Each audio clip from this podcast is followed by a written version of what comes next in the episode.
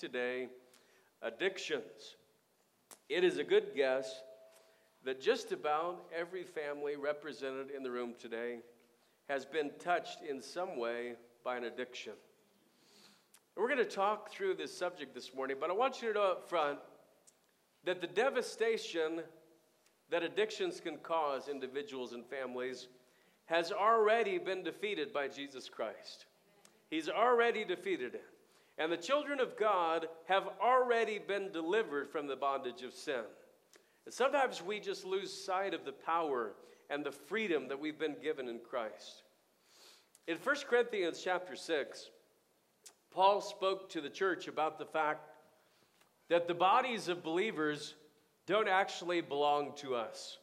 They have been bought with the precious blood of Jesus Christ. And I want to read a section this morning in 1 Corinthians chapter 6, beginning there in verse number 9. Know ye not that the unrighteous shall not inherit the kingdom of God? Be not deceived, neither fornicators, nor idolaters, nor adulterers, nor effeminate, nor abusers of themselves with mankind, nor thieves, nor covetous, nor drunkards, nor revilers, nor extortioners shall inherit the kingdom of God. And such were some of you, but you're washed, but you're sanctified, but you're justified in the name of the Lord Jesus and by the Spirit of our God. All things are lawful unto me, but all things are not expedient. All things are lawful for me, but I will not be brought under the power of any. And today we're going to talk about nailing addictions to his cross. Let's pray. Our Father in heaven, we thank you this morning for each person who's here. Each person in this room is loved by you. Each person in this room has had your precious blood shed specifically for him or her. And today, as we come and we address this, this subject, may we not do it out of judgment, but may we do it out of your love. And I pray that you would bring us together and unite our hearts as one in what you would have for us today. We ask these things in Jesus' name. Amen. Verse 12 this morning is our key verse. And if you go back to it, you'll understand that as a human being, I have the freedom of choice. And I can do just about anything that I decide to do, but that doesn't mean that I should. Uh, I could eat a gallon of ice cream, but that doesn't mean that I should. And that doesn't mean that there won't be repercussions. Okay, I can go down and steal a television at the store, but that doesn't mean that there's not going to be consequences. I, I could go to brunch at the restaurant instead of showing up at church, but that doesn't mean it will be profitable from my walk with God. I can skip reading the Bible any day that I want, but that's not going to lead to maturity in my life. And, and Paul's saying, I could do whatever I want, but what I want may not be what's best for me.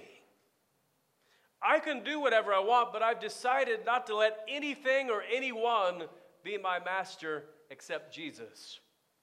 One of the things that we so often get distracted about, especially in this modern age, even in the church world, is what do I want? What feels good to me? What's best for me? And look, Scripture and Christianity and church history tell us that we should be asking, what does Jesus want? What does God say is best for me? And so that's the angle we're coming from this morning. And uh, as we get started, I want to go through some ground that might be familiar to you. Maybe you've never heard of these things, but let's begin by talking today about basic types of addiction. And uh, we're going to be using a lot of scripture as we go through this morning, but we're also going to be talking about some things that are common sense for us. And uh, we begin by saying that there are two basic types of addiction. First, a substance that causes dependency.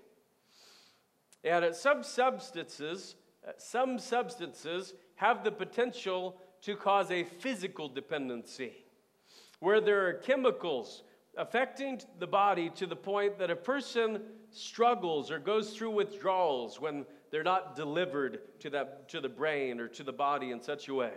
The first three substances that I'll mention are often uh, called gateway drugs because they easily lead to other more harmful substances. And uh, alcohol would be one of them, tobacco would be one of them, and cannabis or marijuana would be another one. Many people have moved from one or all of those three to be addicted to other chemical drugs, uh, opioids or heroin, and cocaine, and amphetamines, and hallucinogens, and inhalants, and PCP, and others. And, and we could get really deep into that. But uh, we could also mention that others have been addicted or have struggled with prescription drugs. Maybe after they've had a surgery, or maybe they've had pain in their body, and they didn't know that that drug would actually addict them or get them uh, high or low or whatever it would be. And then there are millions of people that are addicted to caffeine. I heard once that if you want to know if you're addicted to something, go without it for a month and see what happens. And about a year and a half ago, my wife made the ludicrous suggestion that I was addicted to caffeine. And I told her that is the craziest thing I've ever heard. Just because I drink coffee in the morning and at night does not mean I'm addicted to caffeine. It doesn't make any sense to me that you would say that. And so she said, Well, the way you could try is don't have it. Like, oh, you're on. I'll do this thing. And I didn't do it for godly reasons, I did it to prove my wife wrong. Right? It's obviously a godly reason for all men, right? Uh, so I didn't have coffee the, that next morning, and, and uh, I was doing great. I went into her office, and I'm doing fine without coffee, no big deal to me. And then a couple hours later, I wasn't doing quite as well. And then a couple hours later, I had to go home for the day because I could barely sit, and my head was pounding so. I mean, it was. And for two and a half days, my body cried out, Please, will you give me some caffeine? Please give me some caffeine. And by the third or fourth day, I started feeling better. And I didn't have coffee for a whole month. And then I said, You know, uh, just to see how it goes, I'm going to have some coffee. So I went up to Dutch Brothers, where the real coffee is. And, um, and I got a cup of coffee, and I drank one drink, and I felt like that I had just taken a horrific substance into my body. And my brain was actually going like, we shouldn't do this. This is no good. And I drank a couple more drinks and I couldn't do it. Like I felt, I don't even know how I felt. I just felt like this is not good. This is not good for us. And, and I didn't even drink it. And so uh, a couple days later, I thought, you know what? I've never tried it before, but I'm going to try decaffeinated coffee. Because, you know, just to still have coffee. And a decaffeinated coffee is really a poor excuse for coffee, isn't it? kind of a poor excuse for coffee. But some places have a pretty good variety of it. And so I've started, I drink decaf coffee when I drink coffee now, I didn't have any problem. Until a few weeks ago, uh, because I have iced tea occasionally for lunch. And I didn't really realize that the caffeine in iced tea was enough to get me addicted to iced tea. And I had it two or three days in a row, and then the next day, uh, right after lunchtime in the afternoon, I started getting a headache, and I said, what in the world is wrong? It's because I didn't have iced tea. And so I'm addicted now to iced tea. Can you imagine that? like, go home today, I'm going to have to have iced tea to not have a headache again. And, uh, you know, there are physical, chemical substances that we all have that, that can be addictive to us. And not only, though, are there physical addictions, there are also psychological addictions that are based upon emotional or motivational desires. And these addictions can also affect the chemicals inside of your brain and cause dependency on them. And uh, when I read about these and studied the current list, there are a bunch of these. Uh, food could be one. Pornography is a devastating addiction.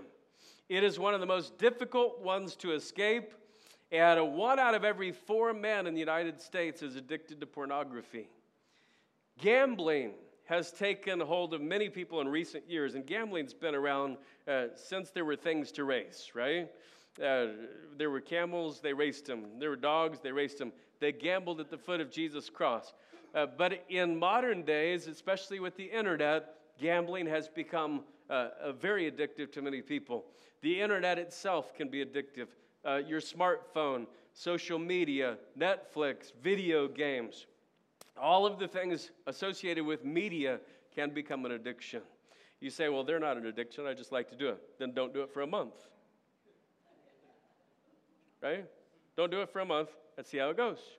And uh, that's what I mean. I'm just telling you straight up. If you're not willing to do that, we'll talk about it in a minute. You are in what's called denial, right? And we'll figure out what the scripture says about this. Work can be an addiction. Exercise can be an addiction. Pain can be an addiction. Cutting can be an addiction.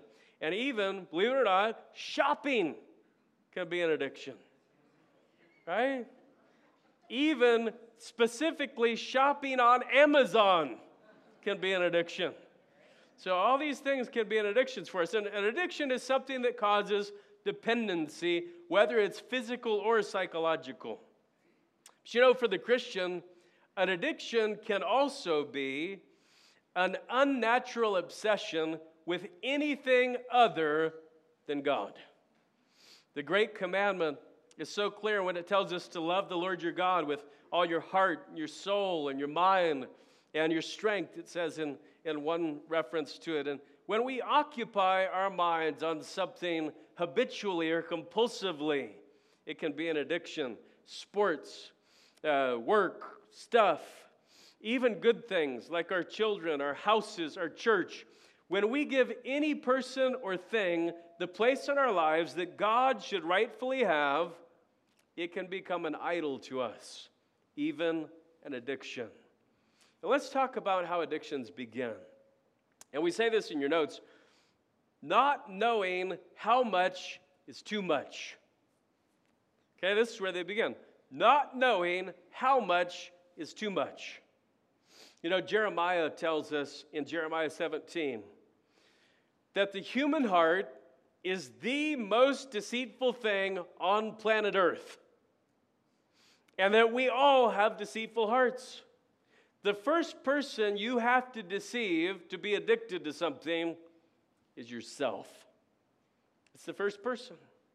Now, James explains it this way in James 1 Every man is tempted when he is drawn away of his own lust and enticed. Then, when lust has conceived, it brings forth sin, and sin, when it is finished, brings forth death. And when you start down the road of addiction, you usually don't even know that you're on it. Just having fun, you're just trying something new, everybody's doing it, it just feels right, it's your body, you can handle it. But here's the deal you don't know what the biological factors are that might lead you to chemical addiction. You don't know what heredity has handed you in this regard. You don't know how influenced you will be to certain things or substances. And to start down the road, you have to be deceived, you have to be in denial. And once you go under the influence of anything other than God, you have made that thing your master. Now, Paul talks a lot about this in Romans 6. And he basically, to sum it up, he says this Whoever you yield to is your master. Did you catch that? Whoever you yield to is your master. He goes on to use a phrase in Romans 6, verse 19. And let me give you the phrase, and then I'm going to explain it to you. Yeah, now this is a very important phrase. This is Romans 6, verse number 19, and there's a phrase inside of it that we use. The phrase is this iniquity unto iniquity iniquity unto iniquity. Here's what that means it means that sin is ever increasing. Sin builds upon sin. Iniquity builds upon iniquity. And uh, here, here's some basics of this that are common sense. You don't know where it will take you. You don't know how far off the path you will go. You don't know how long it's going to have a hold on you. You don't know what valuable things you're going to lose. You don't know what horrible things you're going to gain as it increases. And since you don't know any of these variables, the best advice ever given by God is this flee from it. Flee from it. Don't even mess with it. Don't take it the first time. That's the best advice. And that's the advice that parents give to their kids. And that's the advice that we should give, and that's God's word. Obviously, that's the message for people who haven't made the choice yet. Others have already gone down the path. And if you've ever gone down the path of any type of remote, even close to addiction, you know exactly what Paul's saying. When he tells the Romans in Romans 7 that there is another law in my members, warring against the law of my mind, and bringing me into captivity to the law of sin which is in my members. You'll understand the expression that he offers next when he says this. This is in Romans chapter 7. O wretched man that I am. O wretched man that I am, who shall deliver me from the body of this death? And when you've experienced the torment of addiction, you wonder how you could ever escape. Paul's very next words are the answer to his own question, and I love this. In the very next phrase, he says, Who shall deliver me from the body of this death? And then he says, I thank God through Jesus Christ our Lord. Jesus is the only one that can deliver us from captivity, from the torment, from the dependency of addiction. So many people wish that they could go back and not have that first cigarette and not have that first drink or not look at that pornographic picture for the first time. But we don't know how much is too much. And no, we can't handle sin. And it does have an effect on our lives. Let's talk next about the value of your example and witness. I want to get into the motivation for doing right, for staying clean, for staying away from things that cause dependency, for staying close to Jesus and far from addictions. I want to go further into this 1 Corinthians 6 passage that we started with earlier. Uh, verse 13 gives us a, kind of a, an eye opening statement. Look what it says down in the verse.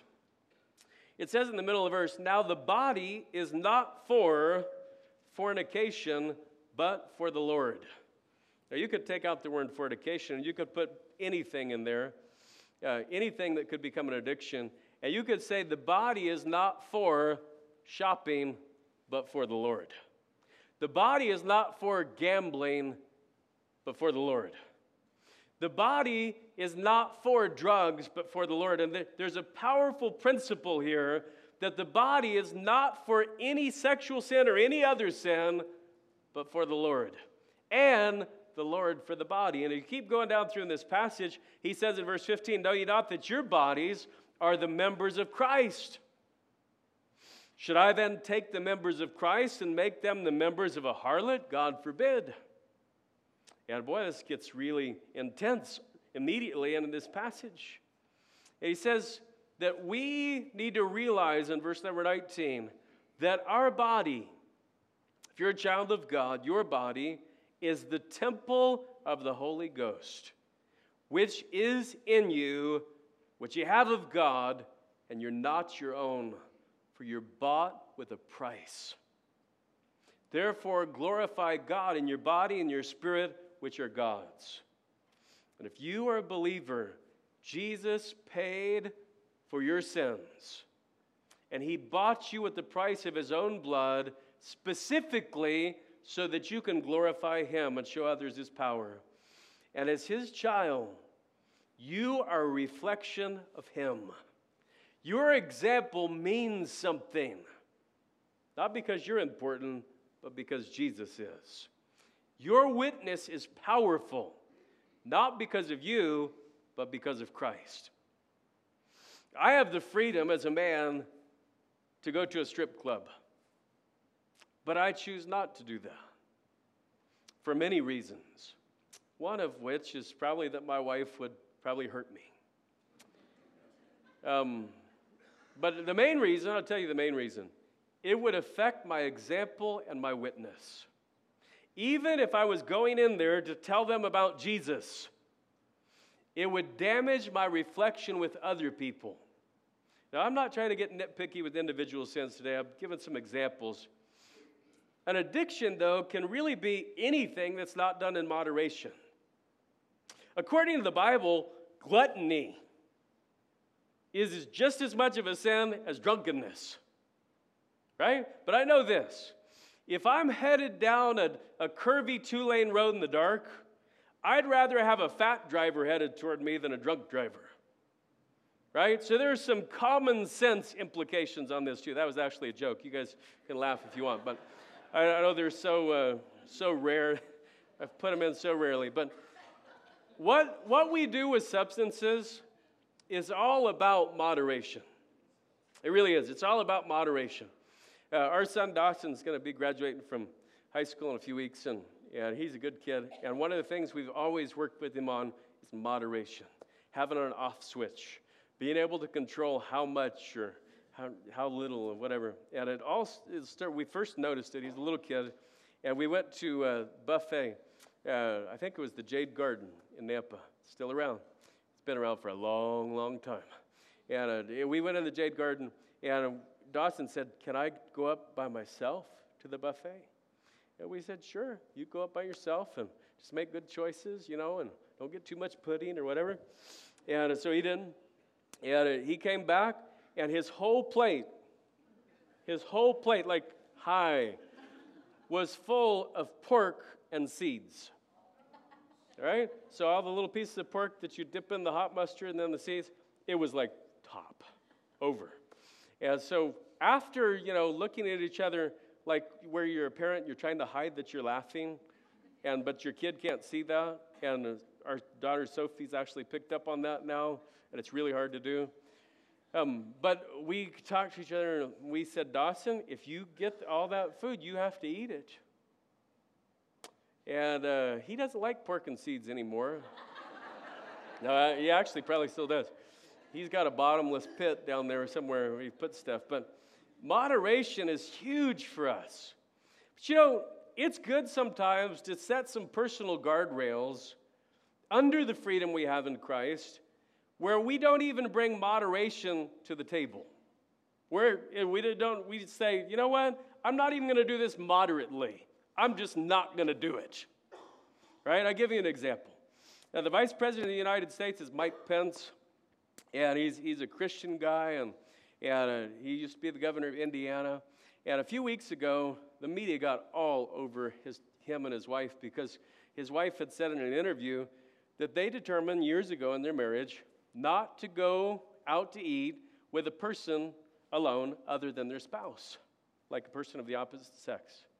And the media made so much fun of them, like, how that horror, it was so stone age. Can't believe they said that. And, it, you know, it's just common sense that they put a guardrail in. My wife and I have the same guardrail. Here's what I know about this if you don't go out to eat with a member of the opposite sex by yourself, you probably won't have an affair with that person. Uh, the chances are really good. You probably won't do anything stupid. It's a good guardrail. And you don't have to have their guardrail. They never said you did. They chose to have that guardrail. They said, we won't even do this in moderation. There are things that I think that's wise for. In my own life, I'll give you another for instance. This is my guardrail, it doesn't have to be yours. Uh, I made a personal decision many years ago not to drink alcohol. Now, drinking, it might not affect my testimony with everyone, but it would certainly affect my testimony with someone. See, what I do in moderation, other people might do in excess. What I do in moderation might end up being the ruin of my kids. What I do in moderation might be the devastation of my grandkids and it's just not worth it to me. I have plenty of other choices available. So that's just a personal guardrail for me. And that doesn't have to be your guardrail, but you definitely should have some guardrails that keep you from addictive quantities or addictive qualities in your life. I agree with the Apostle Paul when he said this. He said, even though he had the freedom to eat meat that had been offered idols, he wouldn't do it if he knew it caused someone else to stumble. Here's what he said For meat, destroy not the work of God. Now, that's a powerful principle to me. To use in your life regarding any substance, because normally the people you hurt through your decisions are the ones closest to you. And they are the work God has given you to do while you're on the earth. Do you know that most of the people addicted to tobacco had parents who used tobacco? In fact, children of parents who smoke are twice as likely to take it up for themselves. See, your example is important. And you don't want your witness to be hindered. A good name is rather to be chosen than great riches. Perhaps the greatest principle given on this topic is from Paul. And here's what he said in 1 Corinthians 10, verse 31. It's one of my life verses. Whether, therefore, you eat or drink or whatever you do, do all to the glory of God. That should be the leading principle for our lives when it comes to substances and habits.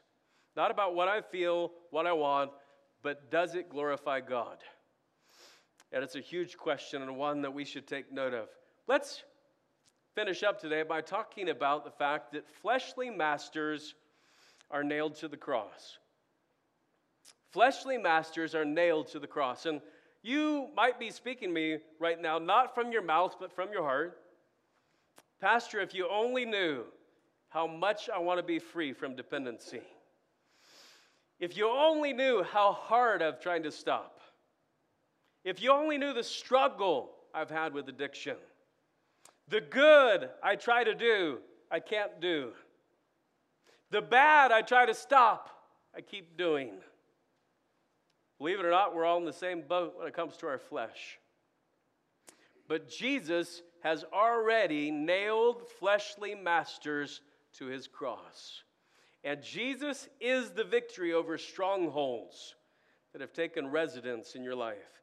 If you're still in 1 Corinthians 6, uh, move your right just a little to 2 Corinthians chapter 10. 2 Corinthians chapter 10.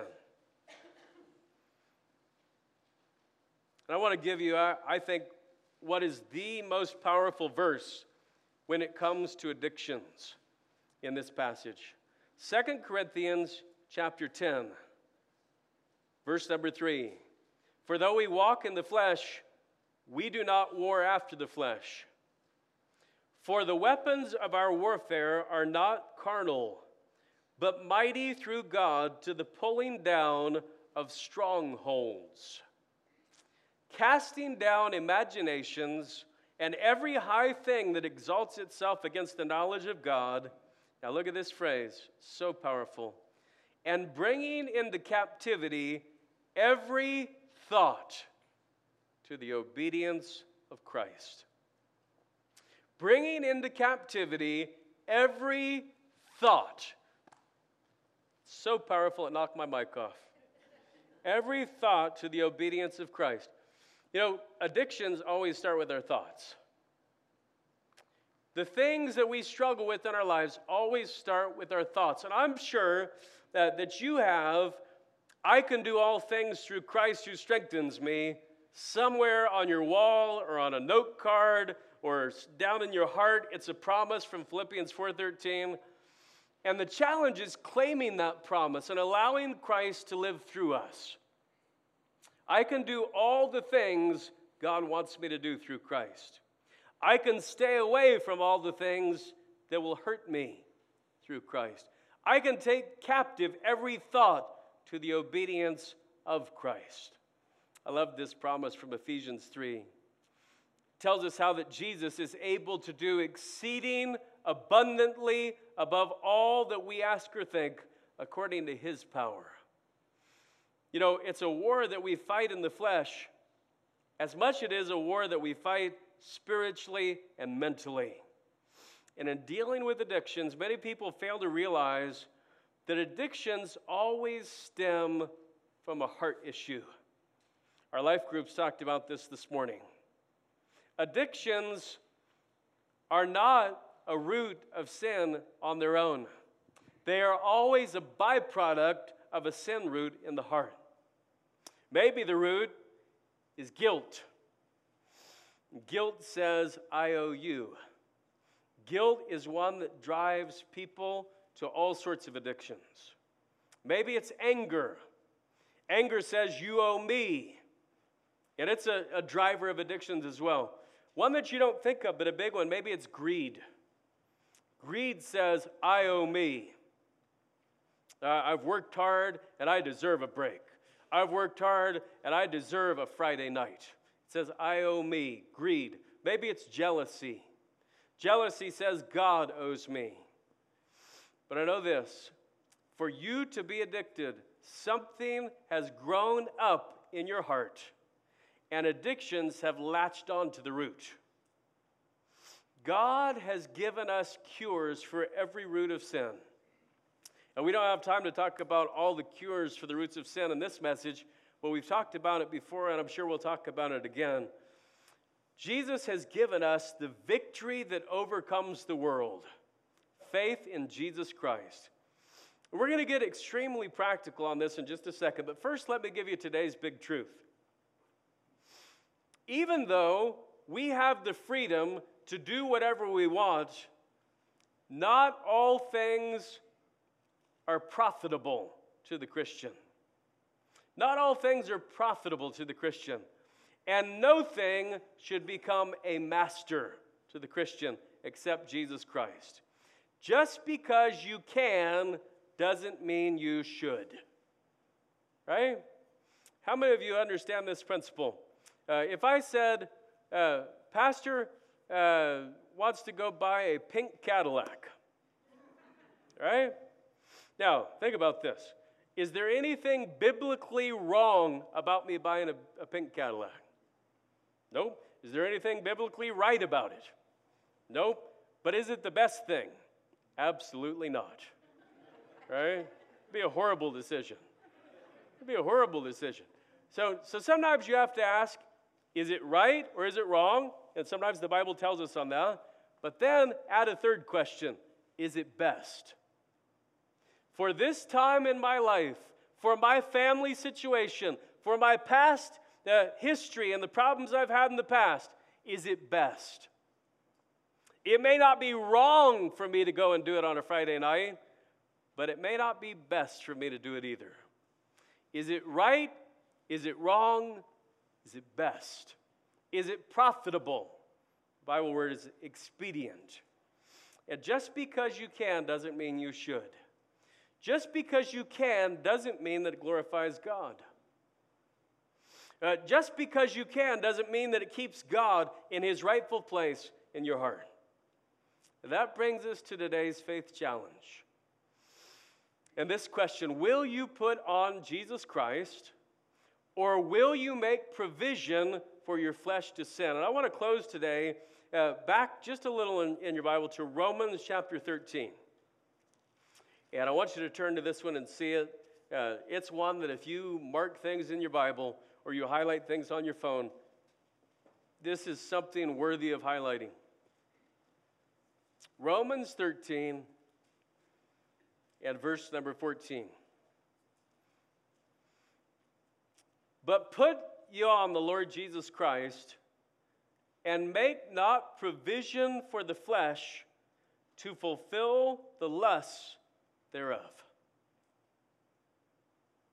Every time that I've given in to a substance or lust, every time that you've given in to a substance or lust, it's because the provisions were there for you to do it.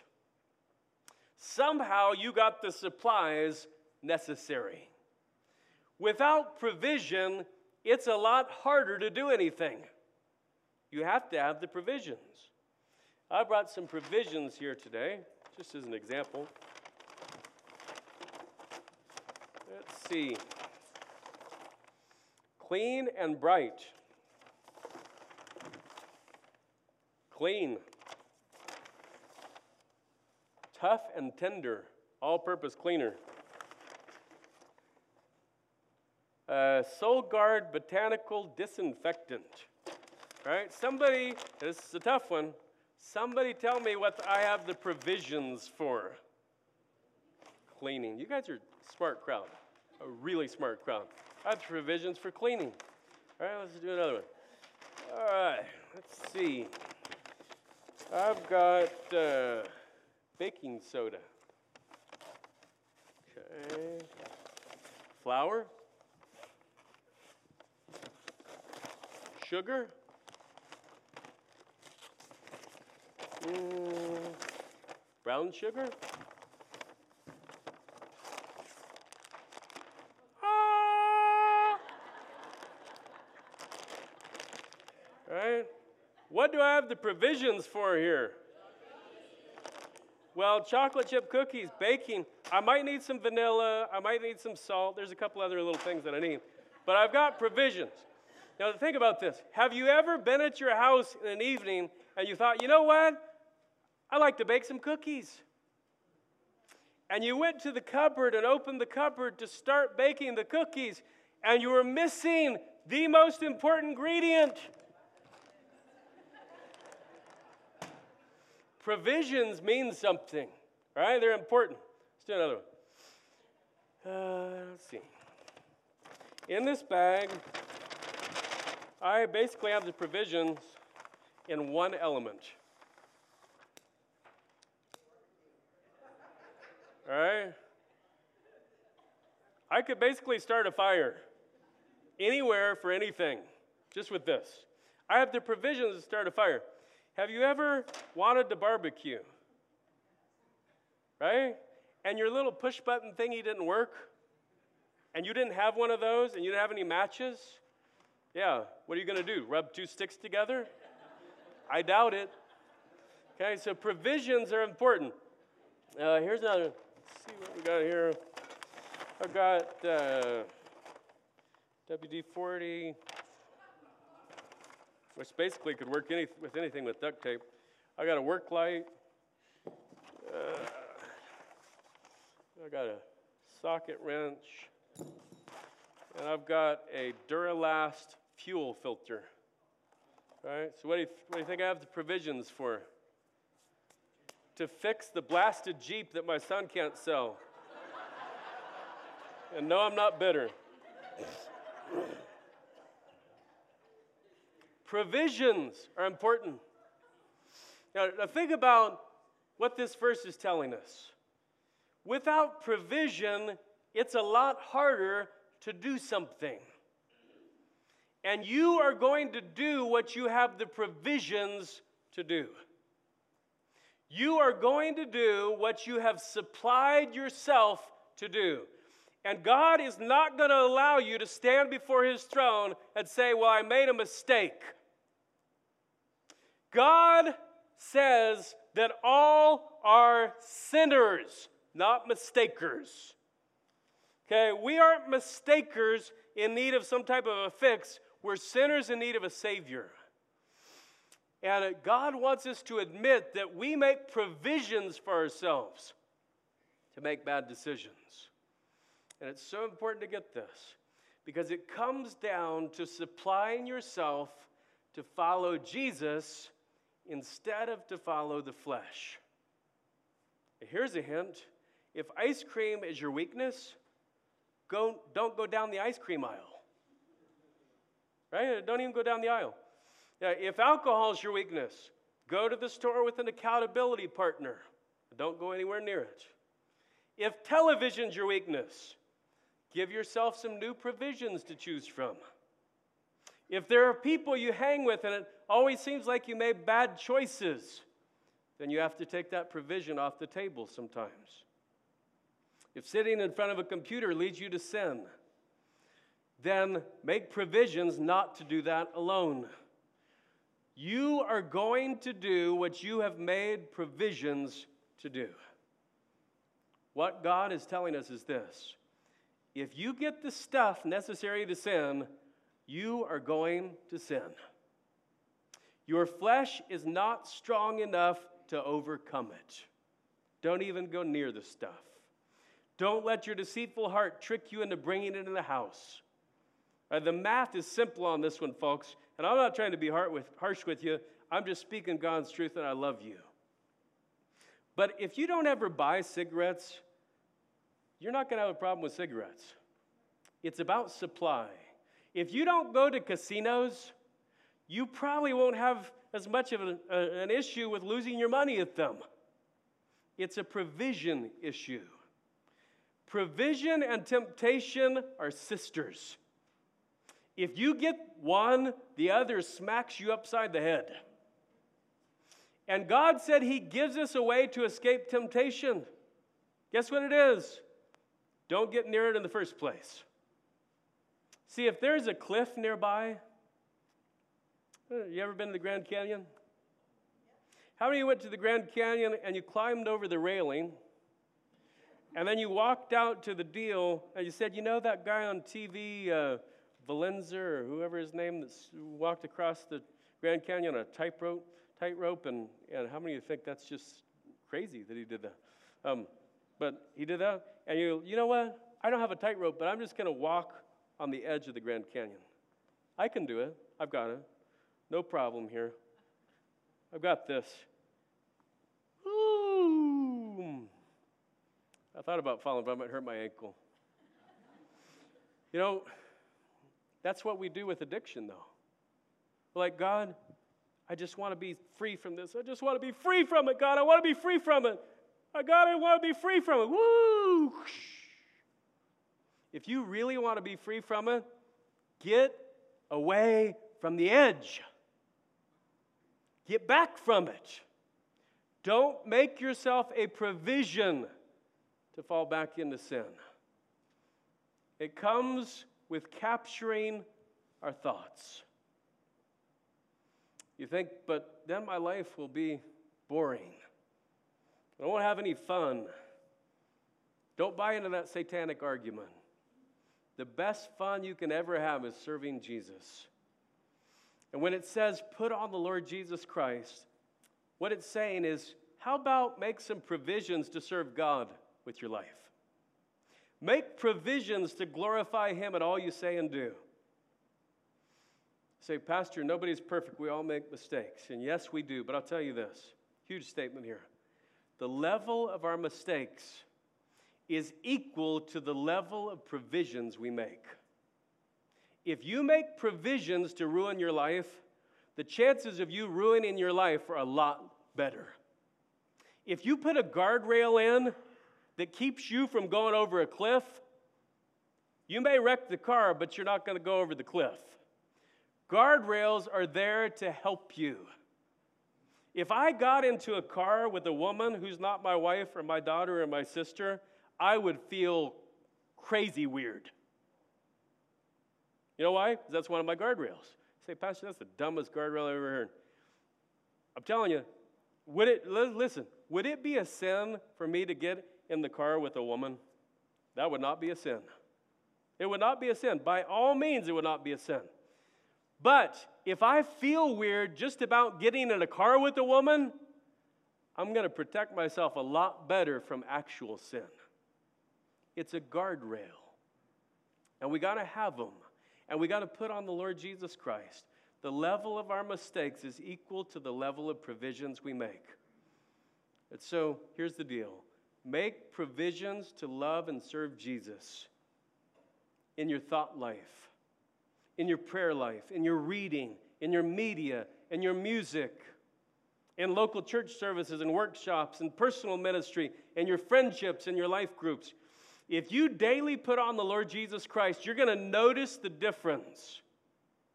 So the question really is up to you. Will you put on Jesus?